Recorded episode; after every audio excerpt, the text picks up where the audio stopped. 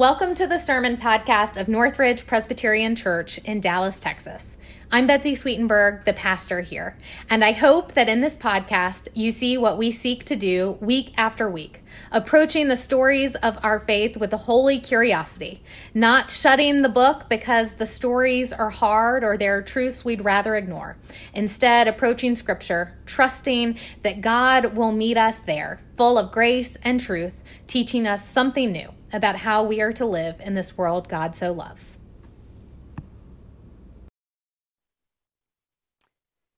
Today and for the next four weeks, we will be taking a peek into the Gospel of John. Today, we find ourselves in the third chapter, and I invite you to listen for God's word to you this day in John 3 1 to 17. Now there was a Pharisee named Nicodemus, a leader of the Jews.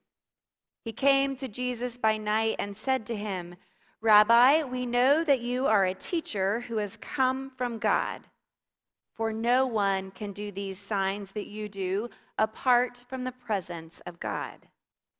Jesus answered him, Very truly, I tell you, no one can see the kingdom of God without being born from above.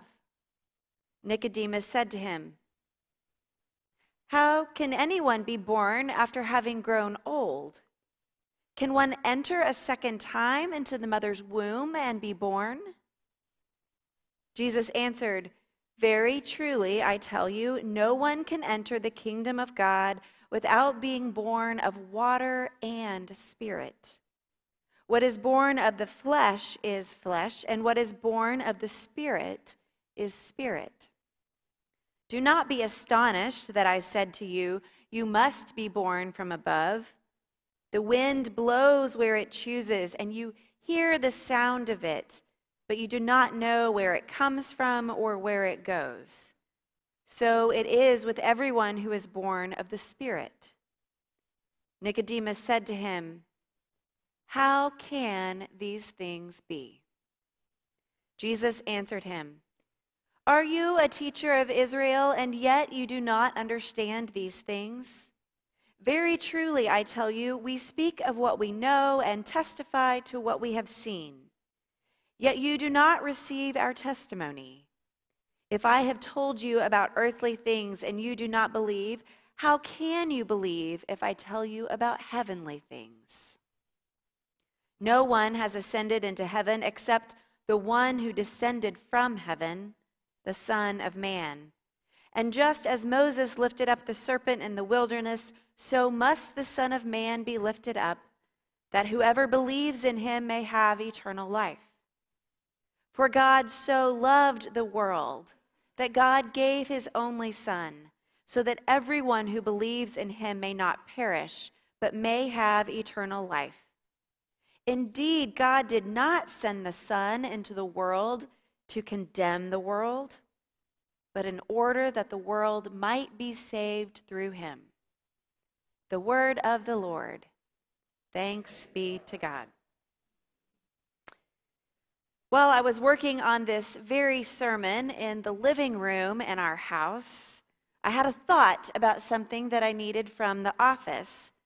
So, about a minute later, I found myself sitting in the desk chair, asking myself, now, what am I looking for? And I proceeded to sit and ask myself that very question for a few minutes. What am I looking for? Until I finally remembered that there was a book I wanted to pull off my shelf. This Lent, we are on a journey of looking, a journey of seeking. Seeking God, seeking maybe to know more of ourselves, seeking to be honest, seeking to draw closer to God, understand more of God, seeking answers to our questions, and even seeking the courage to ask those questions. And today we meet Nicodemus in John's Gospel, a Pharisee who was a leader of the Jews and a man who was seeking. Nicodemus or Nick, as I have begun calling him, knew what he was looking for, or at least he thought he did. Nick was seeking to understand Jesus and who Jesus was. Nick was curious and cautious. Nick thinks in concrete and literal terms, and he seeks clarity and understanding. I imagine Nick would make a good scientist or accountant. He wants evidence to support the theory, and he wants all the numbers to add up. So one night, his curiosity gets the best of him. And John tells us that in the cover of darkness, Nicodemus came to Jesus. He doesn't really ask a question, but instead, Nick begins to lay out what it is he has observed about Jesus. He calls Jesus rabbi, teacher, and says, We know you are a teacher who has come from God. And what is the evidence? Nick continues, For no one can do these signs that you do apart from the presence of God. And here, Jesus addresses Nicodemus head on, not merely talking about the presence of God, but immediately talking about the whole realm of God, all of God's beloved community. Jesus could have responded, You are right, Nicodemus, for I am a teacher who comes from God, and more than that, I am God's Son the one who will ascend into heaven. But Jesus doesn't immediately talk about himself because who Jesus is cannot be disconnected from the whole world. Jesus' own identity is intimately connected to God's people because Jesus came to be one of us, with us. Jesus came to point us back to God and God's way. So Jesus responds to Nick with some insights on the whole realm of God. No one can see the kingdom of God without being born from above, Jesus says. Of course, this doesn't make much sense to Nicodemus and his way of thinking, and so he questions Jesus as if he's saying, So, how does this work exactly? How can I be born from above if I'm already born? Am I supposed to go back into my mother's womb and be born from above the second time? The whole thing must have sounded so ludicrous to Nicodemus. He just didn't understand. But he wanted to understand. And Jesus, with compassion and patience, continues to engage with Nicodemus and explain the matters of the kingdom of heaven to him. Jesus doesn't give simple answers. Could it be that's because the world itself isn't simple? And that the depths of God's reach are far from simple. How can anyone be born after having grown old? How do we begin again? How do we rebuild after such devastation? How do we find God in the midst of this rubble? How do I find life on the other side of this diagnosis? How do I begin again after this great loss? Where is God? My friends, God is with the people. God is leading the kingdom, holding the beloved community together. The Spirit of God is ready to lead you to God's realm. Jesus is saying to Nicodemus, your flesh is flesh, so don't lean into your human nature with your literal mind, but lean into the Spirit of God follow it like the wind wherever it may lead. Jesus continues his explanation to Nicodemus and then says what has likely become the most memorized and quoted verse of the whole New Testament, at least in our country. John 3:16. Without doubt, you've seen t-shirts, bumper stickers, banners, mugs, jerseys, face paint, and more with this verse or its reference. And you may be among the many who, like me as a child, had to memorize this verse. For God so loved the world that he gave his only Son, so that everyone who believes in him may not perish, but may have eternal life. But we've pulled this verse out of context, haven't we? leaving John 3:17 on the cutting room floor. And we've twisted verse 16 around as if it says, this is only for you as an individual. We've been led to believe that this is just between you and Jesus, when in fact it's very clear that this is much bigger than a personal relationship with God. It is that but it's bigger, it's more. This is about God's love for the entire world, for all of creation, for the cosmos, for all people, past, present, and future.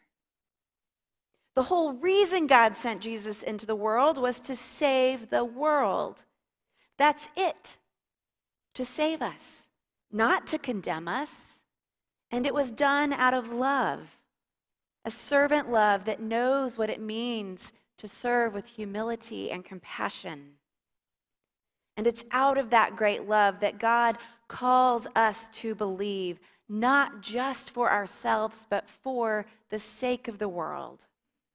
In the Gospel of John, believe is an action word.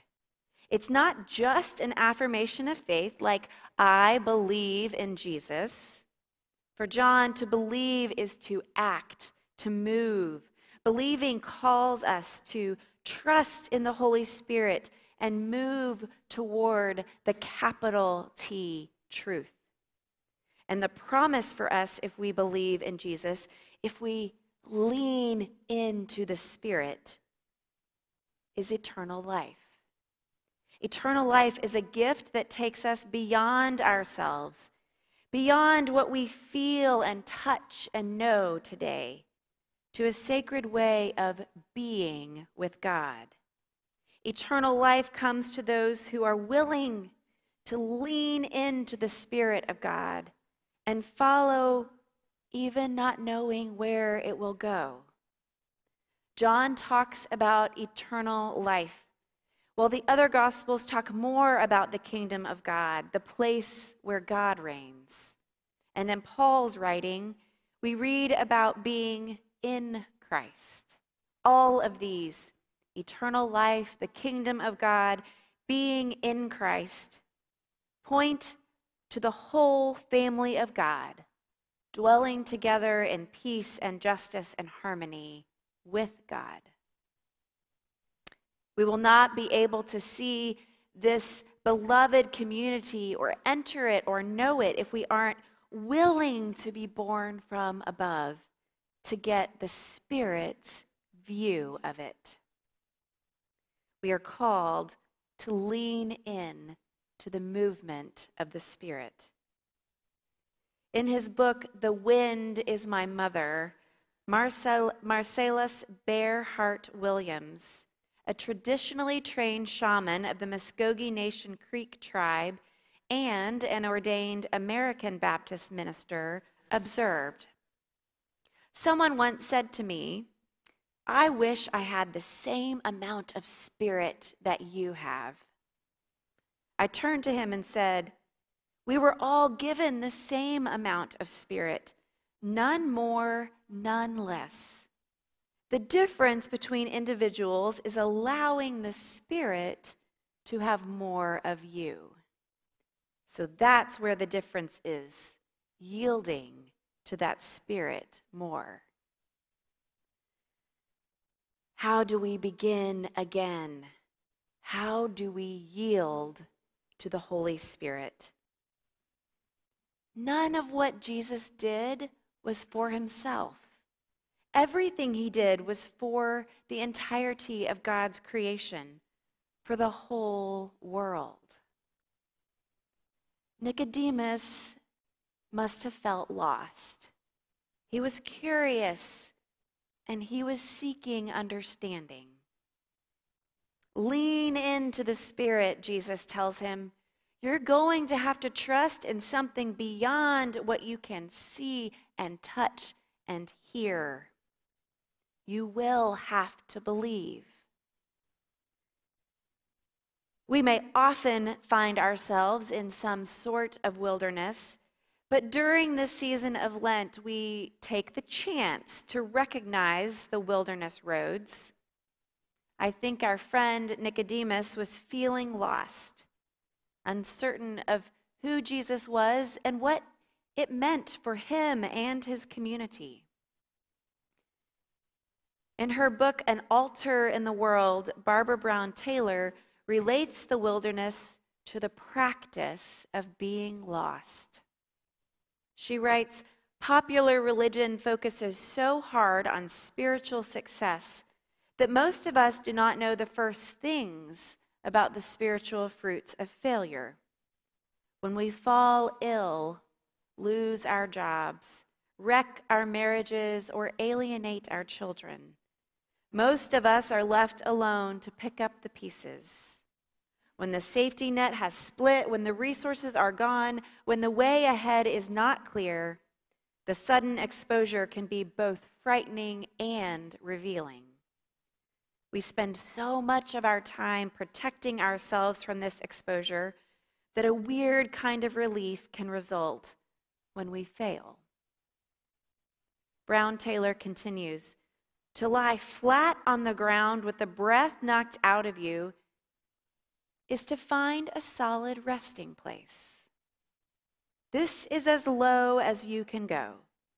You told yourself you would die if it ever came to this, but here you are. You cannot help yourself, and yet you live.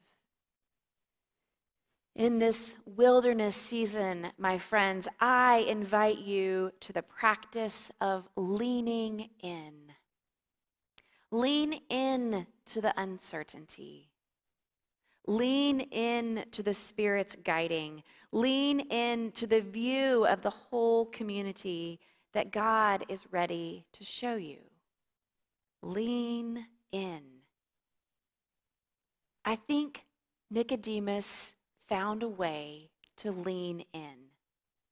One thing we know about Nicodemus, according to W. Scott Haldeman, is that he is not a quitter. He may leave this encounter with Jesus perplexed, but he keeps seeking. Our friend Nick shows up two more times in John's gospel. In chapter 7, we learn that Nicodemus speaks up for Jesus when the temple police are wondering why the Pharisees haven't already arrested Jesus. Nick calls for his fellow Pharisees to give Jesus a fair hearing before judging him, and his peers taunt him. And then in chapter 19, after Jesus dies on the cross, John tells us that Nicodemus is with Joseph of Arimathea when they ask Pilate for Jesus' body. Nick has brought a mixture of 100 pounds of myrrh and aloes to treat the body after death. With Joseph, Nicodemus honors the Messiah with a burial fit for a king. I don't know all the details of Nicodemus's life, but I see that he found a way to lean in to the uncertainty he didn't run away. He showed up. He asked questions. He advocated. He served. He somehow practiced leaning into the Spirit. So this week, may you find the courage to go be with God, to lean in to the uncertainty. Show up and stand up for someone who has been told they don't belong, maybe most especially if they've been told they don't belong in the church. Lean in to the unknown. Take a chance at getting lost, even intentionally meandering out of your way. May you set aside your to do list one morning or afternoon to lean in to the movement of the wild and wonderful Holy Spirit of God. Amen. Go out into God's world in peace. Have courage. Hold on to what is good. Return to no one evil for evil. Strengthen the faint hearted. Support the weak. Help the suffering. Honor all persons. Love and serve the Lord rejoicing in the power of the Holy Spirit. And as you go, may the grace of our Lord Jesus Christ, the love of God, and the power of the Spirit bless you and keep you this day and always, always. Amen.